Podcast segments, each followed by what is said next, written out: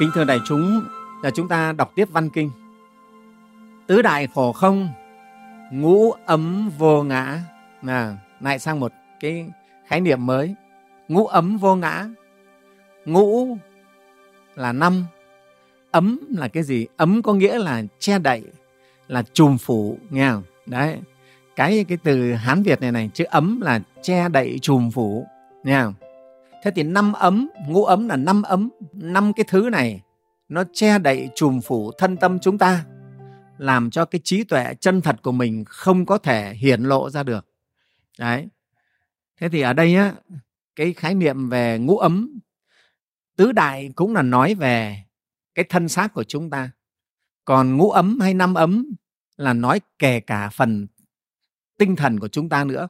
Đấy, thế năm ấm gồm có thứ nhất ấy là sắc ấm, thứ hai là thọ ấm, thứ ba là tưởng ấm, thứ tư là hành ấm và thứ năm là thức ấm.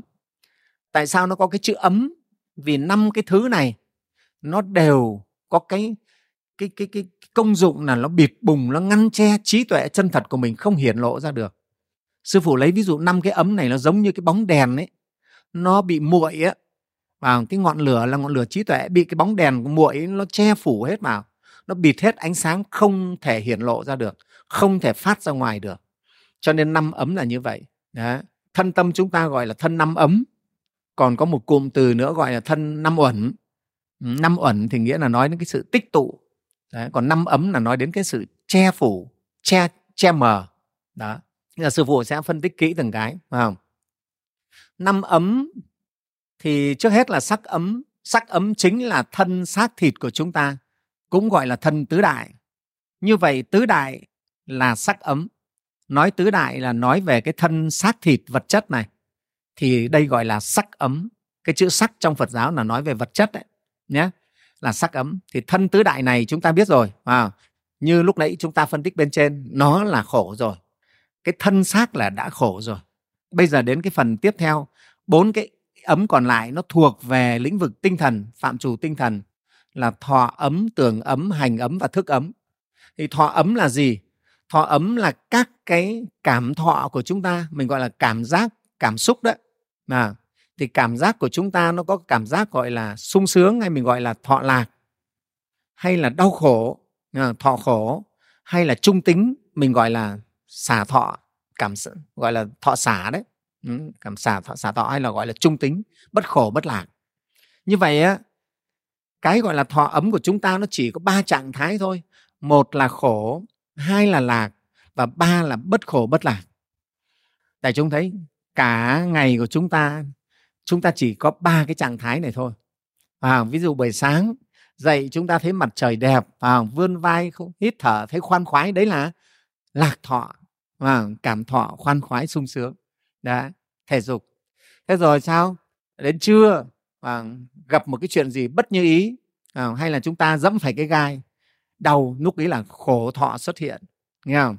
À, hay là đói à, đói rồi hôm hết gạo khổ thọ xuất hiện vào. thế rồi đến ờ, buổi trưa ăn cơm xong thì chúng ta cũng không thấy khổ cũng không thấy không có cái gì vui cả thì gọi là xả thọ hay là trung tính cái cảm thọ trung tính. Thì cả ngày chúng ta chỉ ở trong ba cái cảm thọ này thôi à, lạc hoặc khổ hoặc trung tính đó, đấy, cảm thọ chúng ta, dù cái gì chúng ta cũng quy được về ba cái cảm thọ này. Thứ nữa, cái ấm thứ ba là tưởng ấm. Tưởng ấm chính là những cái chi giác của chúng ta, các cái tư tưởng của chúng ta, nghe không? Thuộc về tưởng ấm. Nhé chúng ta nhớ cái gì, chúng ta nghĩ cái gì, tưởng tượng cái gì thuộc về tưởng ấm. Cái tưởng ấm này nó cũng rất kinh khủng, thưa đại chúng. Nó chi phối gần như toàn bộ cái cái cuộc sống tâm linh của chúng ta đấy. Đó tưởng ấm. Đó thì đấy gọi là tưởng ấm. Cái thứ tư là hành ấm. Hành ấm tức là các cái sự vận hành nơi tâm thức của chúng ta. Nè như chúng ta yêu chúng ta ghét chúng ta thích chúng ta chán nó thuộc về hành ấm đấy. Nhá thì cái hành ấm này nó kích thích tưởng ấm để sinh ra tất cả những các cái suy nghĩ mà đáp ứng phản ứng lại với lại cả trần cảnh. Đấy, thì cái hành ấm của chúng ta nó gọi là hành ấm. Cái thứ năm là thức ấm. Thức ấm là cái khả năng nhận biết của các giác quan của chúng ta. Nào ờ, nhà phật gọi là sáu căn mắt tai mũi lưỡi thân và ý. Thì cái thức ấm là cái khả năng nhận biết phân biệt. Mắt nhìn bên ngoài biết phân biệt à, sắc màu à, xanh đỏ tím vàng cao thấp trắng đen vân vân. Đó đấy là mắt tai phân biệt được âm thanh. À, âm thanh rung động với tần số nào. Đấy là cái nhận thức cái thức của của tai gọi là nhĩ thức đó. và tương tự như vậy cho đến mũi lưỡi và thân thể và ý thức. Thì cái này gọi là thức ấm cái nhận biết phân biệt. Cái này á, muốn muốn mà đi sâu chi tiết ấy, thì sư phụ nghĩ nó là cả một cái chương trình đấy. Để chúng ta hiểu chi tiết từng cái này thực ra nó cũng khá là phức tạp chứ không phải đơn giản. Hôm nay vì sư phụ chỉ nói được cái lược thôi để chúng ta biết cái th- phần tinh thần của chúng ta nó có bốn cái ấm là thọ ấm tưởng ấm và thức ấm hành ấm. À, thọ tưởng hành thức ấm là thuộc về tinh thần về mình gọi là tâm linh đấy. Còn sắc ấm là cái thân xác vật chất này của chúng ta. Thân xác tứ đại gọi là sắc ấm. Thế tại sao lại nói là ngũ ấm vô ngã? Mà tứ đại khổ không ngũ ấm lại vô ngã. Và vô ngã là gì? Vô là không ngã là gì? Ngã tức là cái mình vẫn gọi là tôi á là tôi là ta là tao là tớ là mình. Vào đấy tôi ta tao tớ mình. À, tất cả những cái từ đấy à, là chỉ cho cái ngã đấy. Việt Nam mình có nhiều cái từ này lắm à, tôi cũng là là ngã mà ta cũng là ngã tao cũng là ngã mình cũng là ngã à, đấy là cái ngã. Thế thì ở đây nói là ngũ ấm vô ngã ngũ ấm nó hợp thành cái thân tâm này nó không có cái ngã. Nhưng mà thưa đại chúng á, tất cả nhân loại chúng ta từ xưa đến nay đều mê lầm. Ở nơi thân tâm này mình đều nghĩ là có một cái tôi có một cái bản ngã. Cái tôi ấy nó đang ở trong cái thân tâm này nó đang điều khiển chúng ta nó đang làm rất nhiều thứ. Đấy chúng ta nghĩ như vậy. Đấy, thưa đại chúng tất cả nhân loại từ ngàn xưa đến bây giờ vào đều nghĩ như vậy đều nghĩ là có cái tôi chứ có cái tôi ở đây chứ đấy. cái học thuyết vô ngã là cái học thuyết cực kỳ khó hiểu đại chúng mà nó là cái học thuyết đặc biệt nhất của Phật giáo đấy ừ, ừ. chúng ta phải học cái này phải nghiền ngẫm cái này ừ. phải nghiền ngẫm cái này à. thế thì ở đây á, văn kinh nói là ngũ ấm này là vô ngã nghĩa là trong cái thân ngũ ấm này vô ngã không có cái tôi không có cái ta sao lại như vậy mà à, bây giờ chúng ta thử tìm xem à, có cái ta cái tôi thật không? Nha. Bây giờ chúng ta thấy ví dụ nơi cái thân này tìm trong cái thân xác vật chất này trong cái sắc sắc thân này đã gọi là sắc ấm này đã xem có tôi ta ở trong cái sắc thân này không? Bây giờ hỏi cái tôi là cái gì? Nếu cái nơi cái thân xác này cái chân mình là tôi à? Thế bây giờ mình cụt chân là mất tôi à? À mấy anh thương binh anh cụt chân là anh mất anh ấy mất tôi. Thế thì như vậy không phải. Nếu bảo cái tay là tôi không phải. Cụt tay là mất tôi à? Không phải vẫn còn tôi. Đấy. thế bây giờ bảo cái gì? Ở trong cái lục phủ ngũ tạng này cái gì là tôi? Chúng ta thử phanh cái thân mình ra xem cái gì là tôi. Quả tim là tôi không? Không phải. Quả tim cũng không phải là tôi nó là quả tim. Chứ tôi không phải là quả tim. À, cái phổi cũng không phải là tôi à, cái gan cũng không phải là tôi là đây là cái cái lá gan chứ không phải tôi đâu. Tại vì người ta có thể thay gan. Tim người ta cũng thay tim. Đúng không? Nếu mà thay tim là mất tôi nếu tim là tôi mà thay tim là mất tôi à, à là tôi chạy sang người khác à? Không phải không? Không phải. Có thể thay tim có thể thay gan. Thế dạ dày là tôi phải không? Cũng không phải. Người ta có thể cắt dạ dày đi hoặc là cắt hết không còn tí dạ dày nào. Thế ruột non ruột già có phải tôi không? Không phải quả thận có phải là tôi không? Cũng không phải. Tương tự như vậy bây giờ còn lại cái đầu chắc là quan trọng nhất, chắc cái tôi nó nằm ở chỗ cái đầu. Chúng ta xem là ở trong cái đầu này cái gì là tôi? Cái tóc không phải là tôi rồi, rất dễ hiểu. Cái tai cũng không phải là tôi, vì có thể bị cụt tai. Hàm răng có phải là tôi cũng không phải, vì có thể bị thay răng hết rồi. Mà bây giờ ta thay hết răng, dụng hết răng. Cái mũi không phải tôi cái lưỡi cũng không phải tôi. Hay cái bộ não có phải tôi không? Bộ não cũng không phải là tôi. Đấy thưa đại chúng sẽ tới cái ngày khoa học ra tiến tới có thể người ta sẽ thay dần dần cái bộ não của chúng ta. Cái tôi là cái gì? Như vậy người ta tìm ngay trong cái thân xác vật chất này không thấy một cái gì gọi là tôi cả. À, chúng ta cứ phanh cái thân này ra chúng ta tìm cho kỹ đi. Bản thân sư phụ ngày xưa trước khi đi tu cũng ngồi quán cái này rất thường xuyên để tìm xem trong cái thân xác này có cái gì là mình không, là tôi không? Hóa ra quả thật không thấy một cái gì là tôi. Nhưng mà chúng ta cứ tưởng tượng có cái tôi ở trong cái thân này thôi. Đấy, tưởng tượng, đây gọi là óc tưởng tượng, giàu tưởng tượng. Cứ nghĩ là trong cái thân này có một cái tôi.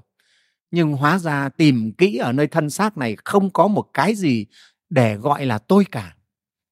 Nó chỉ là óc, là não, là răng, là lưỡi, là mũi, là cổ họng là tim là phổi chứ không phải là tôi. Nó có tên riêng của nó nó có phải là tôi đâu. Đấy. chẳng có một cái gì ở thân thể này được gọi là tôi cả. Nó có tên riêng mổ ra bộ phận nào có tên của bộ phận đấy không dính dáng gì đến cái chữ tôi của mình cả. Thế bây giờ tìm trong cái phần bốn cái ấm còn lại xem có tôi không? Bây giờ tìm trong cái, cái thọ ấm cảm thọ. Thì đại chúng thấy chúng ta cảm thọ thì nó thay đổi suốt ngày sáng thì thì vui sướng, trưa thì đau khổ, chiều thì mơ màng. Thế thì cái nào là tôi? Phải không? cái sướng là tôi thì cái khổ lại không phải là tôi. Thế cái khổ mà là tôi thì cái sướng lại không phải là tôi. Đó, đại chúng thấy. Như vậy ba cái cảm xúc này, không có cái nào là tôi cả. Sướng là sướng, khổ là khổ chứ không phải là tôi. Đó, như vậy chúng ta thấy cảm thọ cũng không phải là tôi đấy chúng ta thấy bắt đầu cái cái tư duy cái nhìn rất là khách quan của Phật giáo đấy. Mà cái này ấy, trong nhà Phật cũng gọi là minh sát tuệ đấy để chúng ta thấy minh sát là trí tuệ rất là sáng suốt thấy rõ thấy rõ sự thật luôn. À. cảm thọ không có một cái gì là tôi cả. Nó thay đổi suốt ngày như trong chóng. À. À, buồn vui thay đổi. Thứ nữa là gì? Tư tưởng. Tưởng ấn có phải là tôi không? Cái này chúng ta thấy cái tường ấm này thì nó quay chóng mặt luôn phải không? Quay chóng mặt luôn. Là nghĩ nghĩa là liên miên miên man. Và nghĩ a nghĩ b đông tây nam bắc đủ hết ấy, trên trời dưới đất. Và miền nam miền bắc nó nghĩ tứ tung như vậy. Thì cái nghĩ nào là tôi? À, cái nghĩ ở miền nam thì không phải là cái nghĩ miền bắc. À, không phải là tôi. Và chả có một cái nghĩ nào là tôi cả. Nó thay đổi liên tục như vậy đấy, tưởng đấy. Rồi hành vào cái yêu, cái ghét, cái thích, cái chán là hành đấy. Cái đấy có phải là tôi không? Lúc tôi thích thì tôi không chán và mà lúc tôi chán tôi lại không thích. Đó, thế thì cái ấy có phải là tôi không? Cái thích mà là tôi thì cái chán là là là đứa nào? Đó cái yêu là tôi thì đến lúc ghét là đứa nào? Đó, như vậy chúng ta thấy cũng không phải. Thứ tư là cái thức ấm thức ấm là cái phân biệt nhận biết. Thì phân biệt nhận biết này nó thay đổi theo duyên trần cảnh thưa đại chúng. Cảnh thay đổi thì nhận biết thay đổi luôn. À, ta nhìn thấy cảnh vui thì ta biết ở cái cảnh vui đến lúc nó sang cảnh buồn thì ta lại biết cái cảnh buồn trong này. Thì cái nào mới là cái là tôi? Chúng ta nghĩ kỹ mà xem sẽ thấy quả thật. Cả bốn cái thuộc lĩnh vực tinh thần này thọ tưởng hành thức đều không tìm ra cái tôi nó nằm ở chỗ nào đó tìm cho kỹ đi không thấy cái tôi nào. Cái thân bằng vật chất lù lù thấy được thật sờ được thật thế này còn không thấy là cái tôi đâu. Thì cái tinh thần mơ hồ à, vô hình này làm sao mà có cái tôi được chứ? Đại chúng thấy không? Ở đây sư phụ nói là cái thân vật chất sờ được đây hẳn hoi mà còn không tìm thấy cái tôi mắt nhìn thấy là noi đây còn không móc được ra cái tôi nó nằm ở chỗ nào ở cái thân vật chất này. Thì huống hồ cái cái tinh thần vô hình này làm gì có thể có cái tôi được? Ta cứ suy luận là ra thôi. Một cái là rất cụ thể, sờ được, cảm nhận được, còn không tìm thấy cái tôi, thì cái tinh thần là cái rất mơ hồ, vô hình, vô ảnh, làm sao mà có tôi được chứ? Cho nên tao suy ngay ra là bốn cái ấm còn lại cũng không có cái tôi trong đó. Tìm cho kỹ nó không có cái tôi đó như vậy tìm kỹ trong cả năm cái ấm này đều không có cái gì là tôi cả. Hóa ra cái tôi là một cái ảo tưởng đấy. Cái tôi là một cái chúng ta ảo tưởng thưa đại chúng. À, hôm nay sư phụ nói cái điều này là mọi người giật mình đấy phải không? Cái tôi là một cái ảo tưởng nha. Mà không phải mình ảo tưởng đâu cả thế gian này nhân loại này đều ảo tưởng hết. Tất cả chúng sinh chứ không phải chỉ loài người cũng đều ảo tưởng về cái tôi hết ừ, nó lạ như vậy đấy. Ừ. nó rất lạ. Chúng ta đều mắc cái bệnh ảo tưởng nghĩ rằng có một cái tôi ở nơi cái thân thể này. Cứ nghĩ là thế nhưng mà tìm kỹ thì không thấy. Tĩnh tâm ngồi lại soi xét cho kỹ càng không thấy cái tôi nó là cái gì ở nơi thân tâm này cả. Sư phụ lấy một cái ví dụ để cho đại chúng dễ hiểu. Bây giờ khoa học rất phát triển à, vừa rồi người ta chế tạo được những người máy thông minh ấy đại chúng thấy không? À, nhất là à, cái cái cô người máy Sophia đấy. Mấy năm trước là có được về Việt Nam đấy phải không? Cô có đi uh, nhập cảnh về Việt Nam tham dự một cái chương trình một cái hội nghị đấy. À, sư phụ nhớ hôm ấy là có cả thủ tướng dự này rồi rất nhiều các nhà khoa học các nhà kinh tế cũng đến dự. Mà cô lên là cô sẽ có buổi thuyết trình. Và cô còn được cấp quyền công dân được cấp quyền công dân. Thế đại chúng biết là một cái người máy thì nó chỉ là một cỗ máy thôi. Đúng không? Nó chỉ là một cỗ máy thôi. Thế nhưng khi nó được nạp các cái chương trình dữ liệu vào trong đó cái cô người máy Sophia này cô trả lời đâu đấy hết ấy. ai hỏi gì cô trả lời. Rồi nét mặt biểu cảm đủ thứ hết cũng buồn vui cũng cười. À, ứng xử giống như một con người thật đấy. Ừ. Và sư phụ còn nhớ cái chi tiết là khi mọi người hỏi cô là cô dự đoán giải bóng đá World Cup là sẽ thuộc về nước nào cô nói mà về sau là chính xác luôn. Dự đoán chính xác luôn. Đấy. Thế thì chúng ta thấy nhìn cái cô người máy Sophia này ai cũng nghĩ cảm giác như bên trong cô ấy có một cái linh hồn. Hả? Cảm giác như bên trong mình như có một cái tôi của cô ấy một cái linh hồn gì đấy. Nó mới phản ứng thế này. À, mình nói hỏi cô cô trả lời. À, mình chọc ờ, cười cô cô cười à, mình trêu cô cô cũng biểu hiện là giận. À, bây giờ nó còn có nhiều dạng người máy yêu thương có đủ hết đấy nó cũng biết nói lời yêu thương rồi cũng biết tán tỉnh đủ thứ. Đấy ở nhật với hàn quốc bây giờ người ta lại yêu người máy cưới người máy. Đó có thanh niên là không thích lấy vợ lấy người máy. Cưới búp bê người máy thưa đại chúng. Vậy đấy. Thế, thế thì chúng ta thấy một cái người máy mà nó biểu hiện như vậy thì chúng ta cũng có cảm nghĩ nó giống như có một cái linh hồn gì đấy ở bên trong. Cảm giác như vậy. Đại chúng thấy xem nó biết trả lời nó biết phản ứng. À, nó biết dự đoán. À, thế thì sao? Thế, thế thì tự nhiên chúng ta đều có một cái suy nghĩ hình như có một cái gì đấy ở bên trong không? Cho nên các nhà khoa học còn nhiều người hỏi hỏi cái cô Sophia thế không biết là liệu cô là có giới tính hay không? À, cô có cảm thức về giới tính không? Thế rồi là cô có có thấy là là là là cô có một cái trí tuệ phát minh không? Thì cô bảo tôi thì chúng tôi thì không có giới tính, chúng tôi là người máy không có giới tính, nhưng mà tôi biết là tôi là người nữ. Đấy, trả lời như vậy đó. Ừ. cái này chúng thấy. Thế thì chúng ta thấy là à cái lầm này là cái lầm chung của nhân loại. Cái thân thể chúng ta thực ra mà nói, nó vận hành không khác gì cái cô người máy Sophia nó rất là tinh vi thôi chúng ta chỉ là tinh vi hơn như vậy thôi. À nhá tất nhiên chúng ta khác với cô Sophia ở một cái điểm thôi. Chứ cô Sophia này á, mà các nhà chế tạo người ta nạp thêm nhiều cái phần mềm thông minh nữa thì sư phụ nói là cô sẽ cực kỳ thông minh luôn. À, rất thông minh chắc chắn cái đầu óc một người thường chúng ta không thể bằng cô được. À, nhưng mà cô ấy vẫn chỉ là một người máy. Có đúng không? Vẫn chỉ là một người máy nó vẫn khác hẳn một con vật sống không bằng một con chó, không bằng một con mèo. Mặc dù cô biết phản ứng, đó, nhưng mà xét cho kỹ, cô cũng chỉ là một bộ máy mà thôi, một cỗ máy mà thôi. Thế nhưng mà chúng ta lại cứ nghĩ rằng khi mà nó đạt đến trình độ thông minh như vậy, biết phản ứng như vậy thì chúng ta nghĩ rằng hình như ở trong cái người máy này có một cái linh hồn, có một cái gì đấy, gọi là một cái tôi. Đại chúng hiểu không nào? Đấy, một cái ngã, một cái tôi nằm trong cái cái cỗ máy này. Đó, thì đấy, cái mê lầm về bản ngã về cái tôi của nhân loại chúng ta cũng như vậy. Cái sự vận hành của thân thể chúng ta này, của thân tâm này nó giống hệt một cái cỗ người máy. Nó do rất nhiều điều kiện tương tác với nhau. Thưa đại chúng chúng ta nghĩ, chúng ta vận hành, ai có thực hành tu tập minh sát tuệ thì sẽ thấy rất rõ cái điều này. Như một cỗ máy vậy đấy, thưa đại chúng cái thân tâm chúng ta vận hành như một cái cỗ người máy vậy đấy nhá. Đó, và quả thật trong này tìm cho kỹ nó không có cái tôi, không có một cái linh hồn. Dân mình vẫn gọi cái linh hồn là cái tôi đấy, không có cái tôi ở trong này, không có cái ta ở trong này. Và đây là một cái phát minh đặc biệt của phật giáo.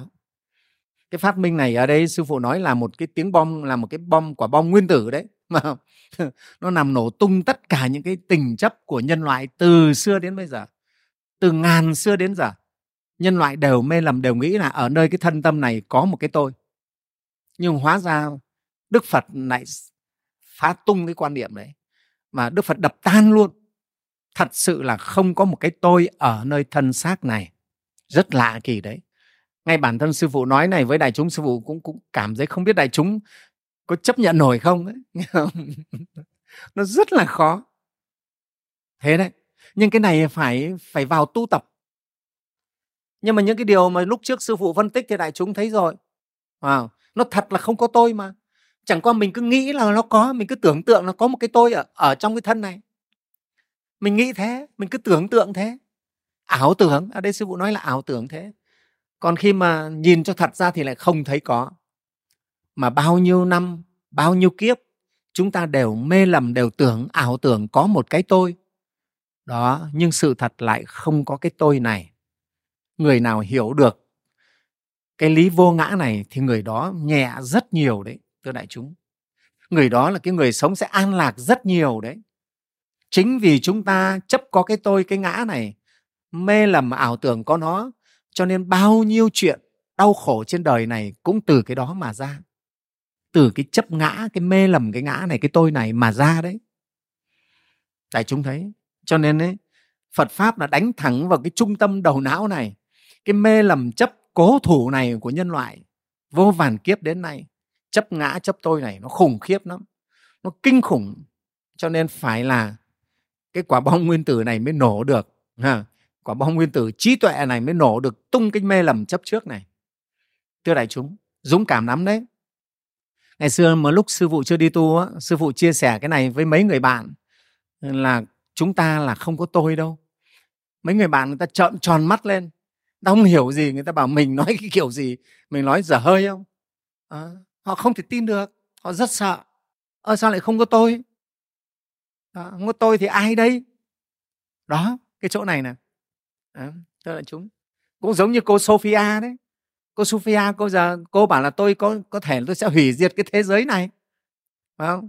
Nếu nạp cho cô rất nhiều chương trình cô có thể tự đi cắm điện rồi cô có thể tự sửa chữa.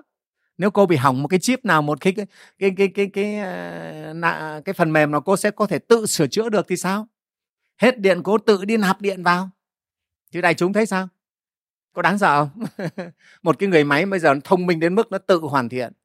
Ê, sư phụ thấy cái máy như là cái máy à, hút bụi á nó hết điện là nó tự về nó cắm điện nó sạc điện cho nó. Bây giờ mà nó lại sạc bằng mặt trời nữa thì thôi rồi à, thế mà nó được nạp cái chương trình gì đấy nó suy nghĩ là chỉ có đi chiến đấu mới đi giết người thế thì đại chúng thấy có sợ không? Đó rất đáng sợ. Đấy thế thì chúng ta cũng nghĩ giống như là cô có một cái tư duy một cái con người một cái linh hồn ở bên trong cái cô người máy ấy. Đấy thì cái mê lầm của nhân loại chúng ta cũng giống hệt như vậy đấy. Cái này là cái nhìn nó rất là rất là khoa học. Đại chúng phải thấy chúng ta mê lầm vô lượng kiếp đều mê lầm có cái tôi ở nơi thân tâm này. Vô lượng kiếp rồi. Và đức phật là cái người dũng cảm ngài chỉ ra cho nhân loại thấy các ông các bà nói thế thôi chứ thực sự không có cái tôi đâu. À, không có cái gì là cái tôi của các ông các bà cả đâu. Nó chỉ là một tổ hợp duyên hợp thôi giữa tứ đại và với bốn cái ấm kia thôi chứ không có cái gì là thật tôi ở trong đấy cả. Không có. Đó thì thưa đại chúng cho nên đấy ngũ ấm vô ngã là như vậy đấy. Sư phụ phải nói kỹ cái này để đại chúng à, trước hết là phải ấn vào trong đầu đã để cho chúng ta nhớ được cái này. Sau đó chúng ta phải tư duy quán chiếu thì mới có thể thâm nhập được cái lý vô ngã này chứ không nó khó lắm. Ừ.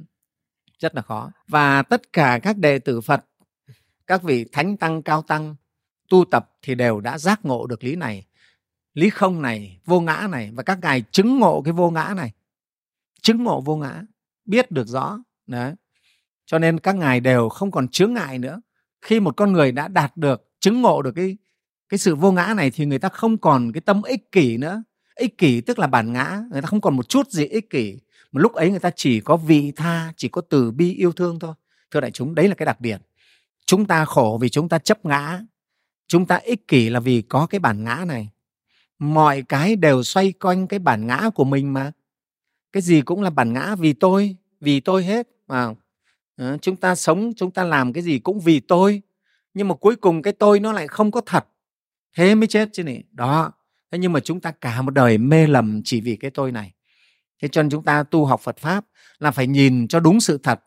Thấy được thật sự không có cái tôi ở trong cái thân tâm này. Đấy là cái đầu tiên là chúng ta phải hiểu ra về thân tâm này chứ không chúng ta cứ nghĩ là có cái tôi thì nó rất là khổ. Và cái học mà có cái tôi đấy thì tu cũng khó tiến, học cũng khó tiến, nếu học phật pháp ấy. Đó. Đấy nhá. Thế và các thiền sư ngày xưa thì giác ngộ được nó, cho nên các ngài khi đã chứng ngộ vô ngã rồi thì các ngài rất là hạnh phúc, rất an lạc. Vì mọi cái khổ nó lại đều dựng lên từ cái tôi, cái bản ngã của chúng ta. Giờ chúng ta tiếp văn kinh. Sinh diệt, biến dị hư ngụy vô chủ. À, tứ đại khổ không ngũ ấm vô ngã sinh diệt biến dị hư ngụy vô chủ. Câu này tiếp nối cái phần trước và sinh diệt biến dị. Ở đây cả thân và tâm đều liên tục sinh diệt biến đổi. Nó biến đổi sinh diệt từng sát na. Sát na là cái đơn vị thời gian cực kỳ nhỏ nhỏ lắm ấy thưa đại chúng. Nó là phải không biết hàng một phần bao nhiêu tỷ của giây ấy, gọi là sát na nghĩa là cực kỳ nhỏ nhưng mà nó biến đổi trong từng sát na. Thân tâm chúng ta đấy sinh diệt biến đổi từng sát na. Đó. Và hư ngụy vô chủ à, đúng rồi hư ngụy vô chủ. Hư ngụy tức là nó không có thật. Cái thân tâm này của chúng ta nó giống như bóng trăng ở dưới đáy nước à, giống như người ở trong mộng. Đó không có thật đâu thưa đại chúng nghe không? Chúng ta mộng, chúng ta thấy cũng có người này, người kia ở trong mộng, cũng cầm tay nhau đi chơi. Nhưng tỉnh mộng chả còn thấy ai. Không thật. Chúng ta ở trong trong giấc mộng chúng ta thấy đủ các cảnh ấy. Cũng thấy trời mây non nước đi tắm biển các thứ, nhưng mà xong rồi chả thấy biển, thấy nước đâu. Tỉnh mộng là tan hết. Đó, hay là như trăng ở dưới đáy nước, nhìn thấy trăng mà không thể bắt được trăng, không thể mò được trăng. Thì cái thân tâm của chúng ta nó cũng mộng mị nó cũng hư ngụy như vậy. Cái chữ huyên hư ngụy tức là nó giả dối không có thật. Cho nên ấy, chúng ta chỉ gọi là tạm hiện ra trong bảy tám chục năm ở trên đời này rồi tất cả lại biến mất hết thôi. À, ở đây sư phụ nghĩ là chắc là trong màn ảnh chúng ta đây không có ai sinh vào từ năm à, 1900 cả phải không? Trước năm 1900 chúng ta không có mặt ở trên cái trái đất này. À, và sau năm 2000 ở đây sư phụ nói 2100 là chúng ta cũng không còn ai có mặt ở trên đất này nữa. Nó chỉ là một chút thời gian hiện ra thôi. Và đại chúng thấy ví dụ 100 năm đời người của chúng ta so với cái, cái dòng thời gian của vũ trụ này chúng ta là con số không. Có đúng không? Chúng ta có 100 năm chứ 1.000 năm. 4.000 năm lịch sử của dân tộc mình so với cả cái dòng thời gian của của vũ trụ này cũng vẫn là con số không. Không là gì cả chúng ta chỉ là một cái chớp tắt rất là nhanh thôi. Trăm năm cũng chỉ là một chớp tắt so với cả một cái dòng thời gian vô tận này. Từ quá khứ vô tận cho đến tương lai vô tận, rất là nhanh, thưa đại chúng. Cho nên nếu chúng ta dùng cái này mà quán chiếu thì mới thấy cuộc đời này nó quá là mong manh, nó chỉ như một tia chớp lóe lên rồi mất ngay. Rất là nhanh đấy, thưa đại chúng. Thế cho nên mới nói nó hư ngụy mà. Hư ngụy mà lại vô chủ. Vô chủ nghĩa là không có không có bản ngã đấy bản ngã tức là chủ, cái ngã tức là chủ là là ta, là tôi. Chúng ta vô ngã, không có chủ thể. Thân này không có chủ thể, tâm này cũng không có cái chủ thể gì cả. Vậy đó. Thế mà tất cả đều biến đổi, đều sinh diệt từng giây từng phút. Đó. vua trần thái tông thì nói, đầu xanh chưa mấy lúc, tóc bạc đã sớm điểm xương. Ngày vui vừa đến thì ngày điếu cũng đi theo một bao máu mủ, nhiều năm khổ luyến ân tình. Bảy thước hình hài, buông lòng tham mê tài bảo. Thở ra khó mong được hít vào, ngày nay không bảo đảm ngày mai. Sông yêu chìm nổi, lúc nào thôi, nhà lửa đốt thiêu, bao giờ tắt, Nghe không?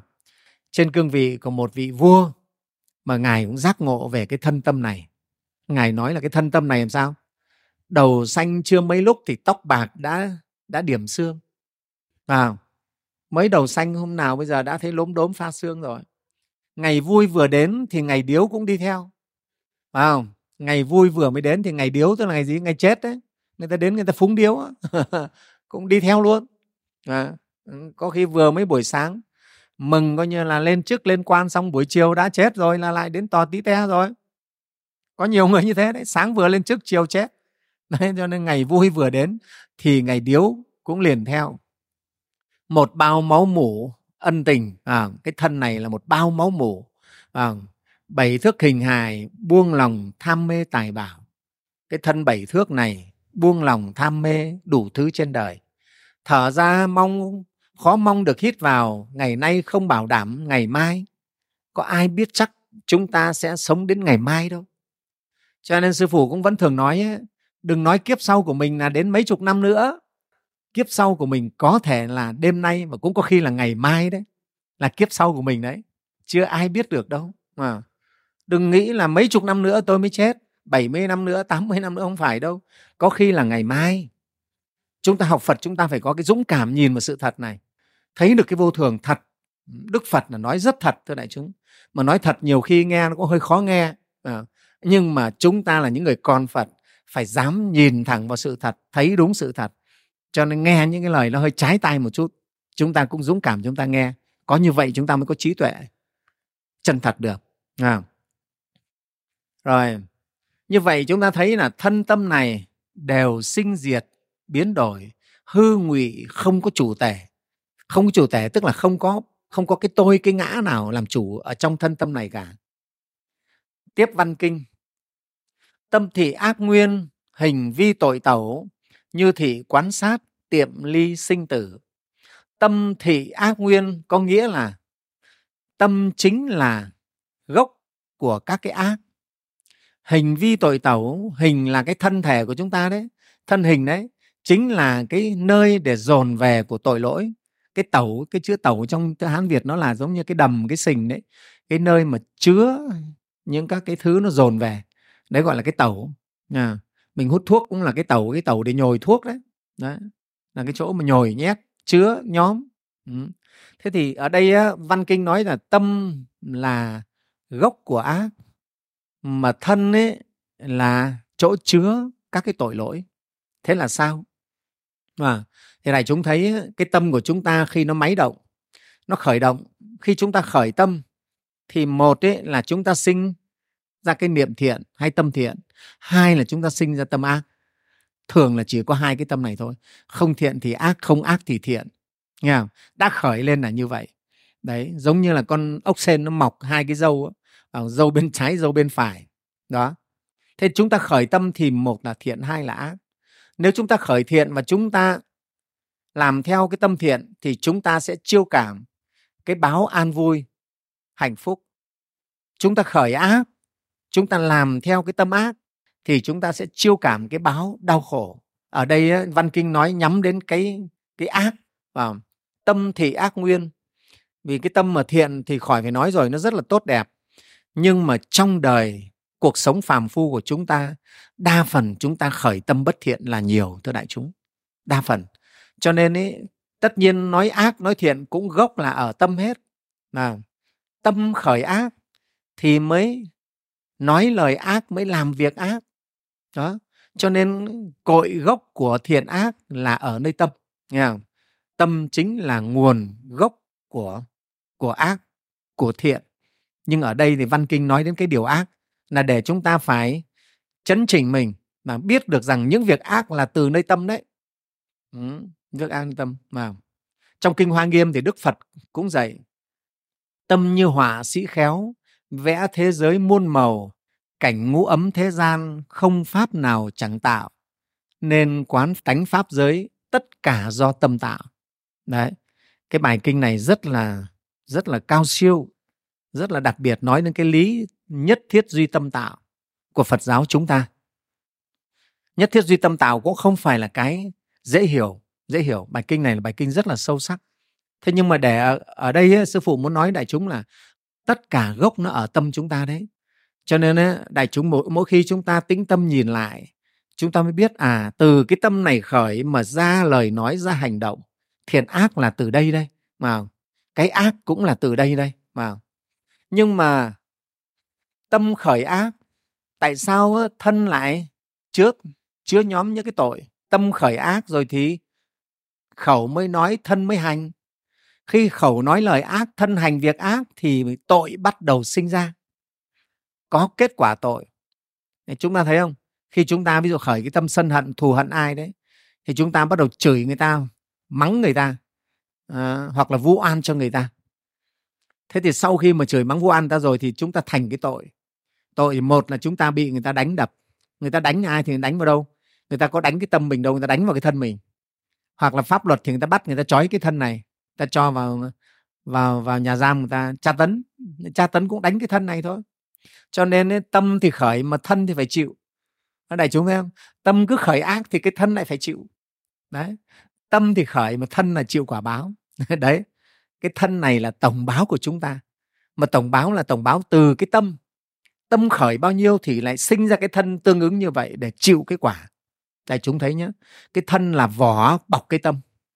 Tâm của chúng ta giống như cái lõi mà cái thân nó là cái vỏ đấy cái cái cái thân mà khởi thì cái tâm lại phải chịu hậu quả. Cho nên tâm khởi bao nhiêu điều ác thì thân lại phải chịu gánh chịu tất cả những hậu quả do cái tâm ác ấy mà ra đó. Thế cho nên mới gọi là tâm là chỗ gốc của ác thân là cái chỗ chứa nhóm tất cả những cái tội khổ. Đấy cho mới gọi là hình vi tội tẩu là như vậy đó. Và đại chúng thấy ở trên đời này à, khi mà chúng ta còn mê lầm chấp ngã, cái tâm ích kỷ nó dẫn đầu, thì nó sinh ra biết bao nhiêu cái điều tội lỗi, vào bao nhiêu chuyện ở thế gian này. Đó.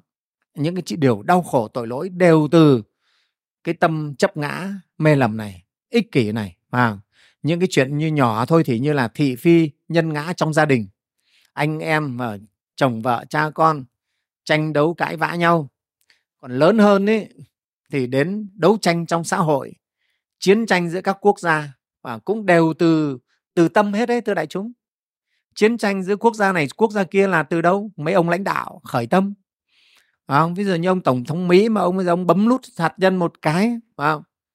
Thì là là thôi là chết biết bao nhiêu người. Từ tâm đấy. Tâm ông bất thường lên cái thì thôi rồi. Ngày xưa những ông vua của các nước ấy, ông là toàn quyền hết vua chúa ngày xưa quyền lớn lắm cho nên ông mà khởi tâm sân hận thù hận cái ông vua nước nào là cho quân đi đánh luôn và chết biết bao nhiêu là quân lính.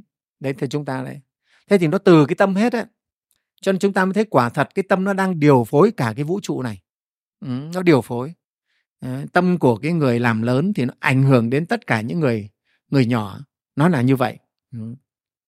và xã hội bây giờ thì luôn luôn đề xướng cái việc mà kích thích phát minh khoa học, khích lệ những cái sự tiến bộ của các cái văn hóa nghệ thuật, với cái mục đích đều là đem lại cái an lạc, cái hạnh phúc cho cho nhân loại. Thế nhưng mà chúng ta thấy rằng dù là khoa học, dù là nghệ thuật đi chăng nữa thì cũng không thể ngăn chặn được cái tâm ác của con người. Đại chúng thấy không? Văn minh đến bây giờ chế tạo ra người máy rất thông minh nhưng mà con người ta vẫn ác. Con người ta vẫn có thể sẵn sàng giết nhau hàng loạt thưa đại chúng chế tạo vũ khí giết nhau hàng loạt hay là vũ khí sinh học đấy để mà giết nhau. Ừ, làm những cái thứ thuốc độc để hại nhau. Thì đại chúng thấy cái tâm ác nó có hết được đâu.